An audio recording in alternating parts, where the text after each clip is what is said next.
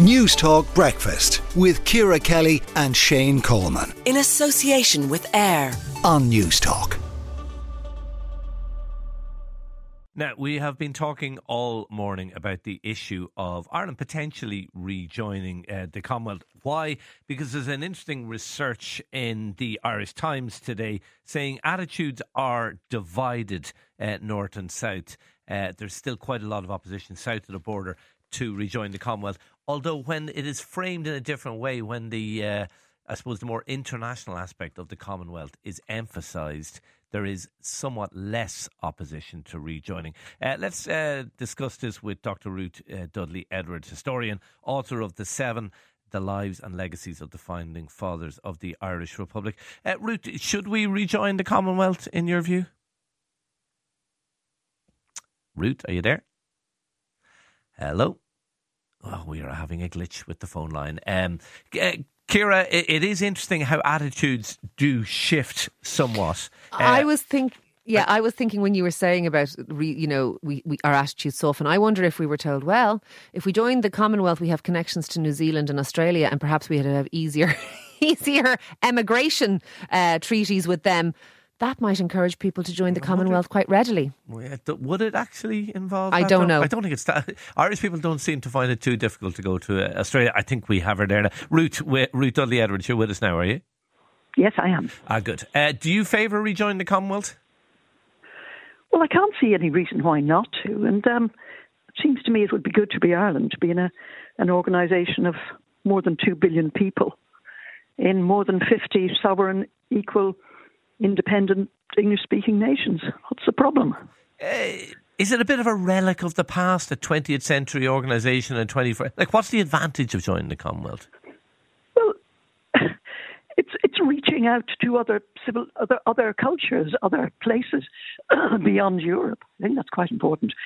And see, one of the puzzling things about this, Shane, is that um, a few years back, Ireland joined the um, what's it called, the Organisation Internationale de la Francophonie, an organisation of francophone nations dedicated to spreading um, French culture and language around the world.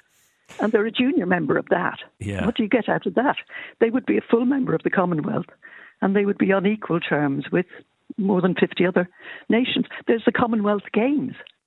I mean, the, the Northern now, Ireland. Now, Ruth, I have one, to put it here: the Commonwealth Games now, it's pretty sketchy, isn't it? Like, it's not exactly a, a blue chip event. I mean, didn't they have to cancel it a few years ago?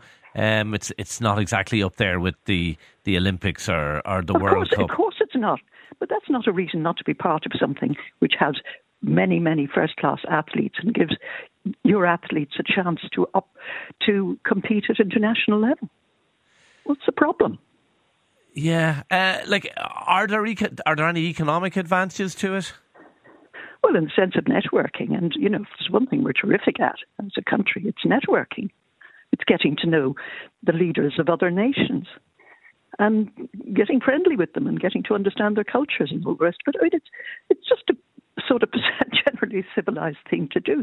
The I mean, while the French organisation is spreading the French language and culture, um, the, the Commonwealth is dedicated to promoting cooperation, democracy, and human rights.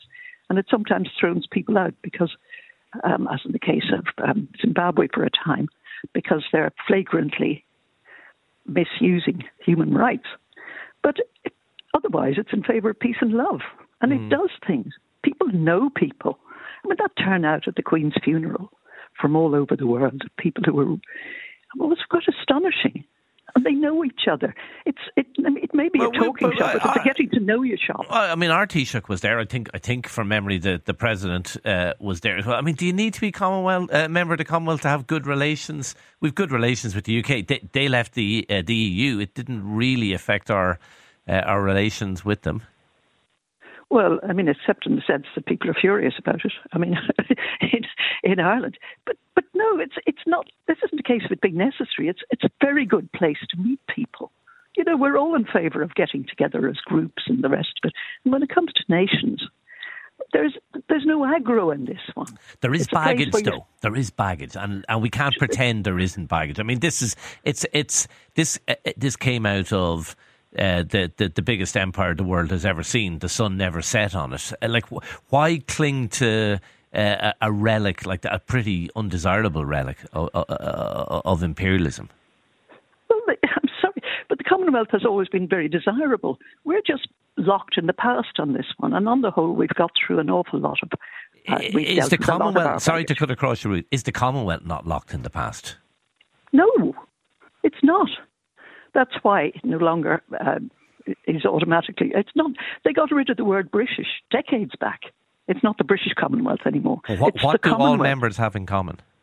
They, they, they were all they common. were all ruled at one point by Britain. They speak English. Yeah, is, is, there not more to it than that? They were all ruled by Britain. I, I think they're prepared. They're prepared to sign up to being in favour of um, human rights and and uh, democracy. Okay, all right. Um, into, do you do you ever think it'll happen? Maybe in the context of a United Ireland, could you see it happening? Oh, I'm sure with the context of United Ireland, but I think that's so far fetched. I don't. I'm not going to be around in 50 years to to have a look at that if we ever have if we ever have that. But just for now, I mean, there's just I can't see any reason for this. We don't want it because we are, are still Anglophobic. Is that what we're saying? Okay. Uh, Ruth, always good to talk to you. Dr. Ruth Dudley Edwards, historian, author of The Seven, The Lives and Legacies of the Founding Fathers of the Irish Republic. Thank you for talking to News Talk Breakfast. News Talk Breakfast with Ciara Kelly and Shane Coleman. In association with AIR. Weekday mornings at 7 on News Talk.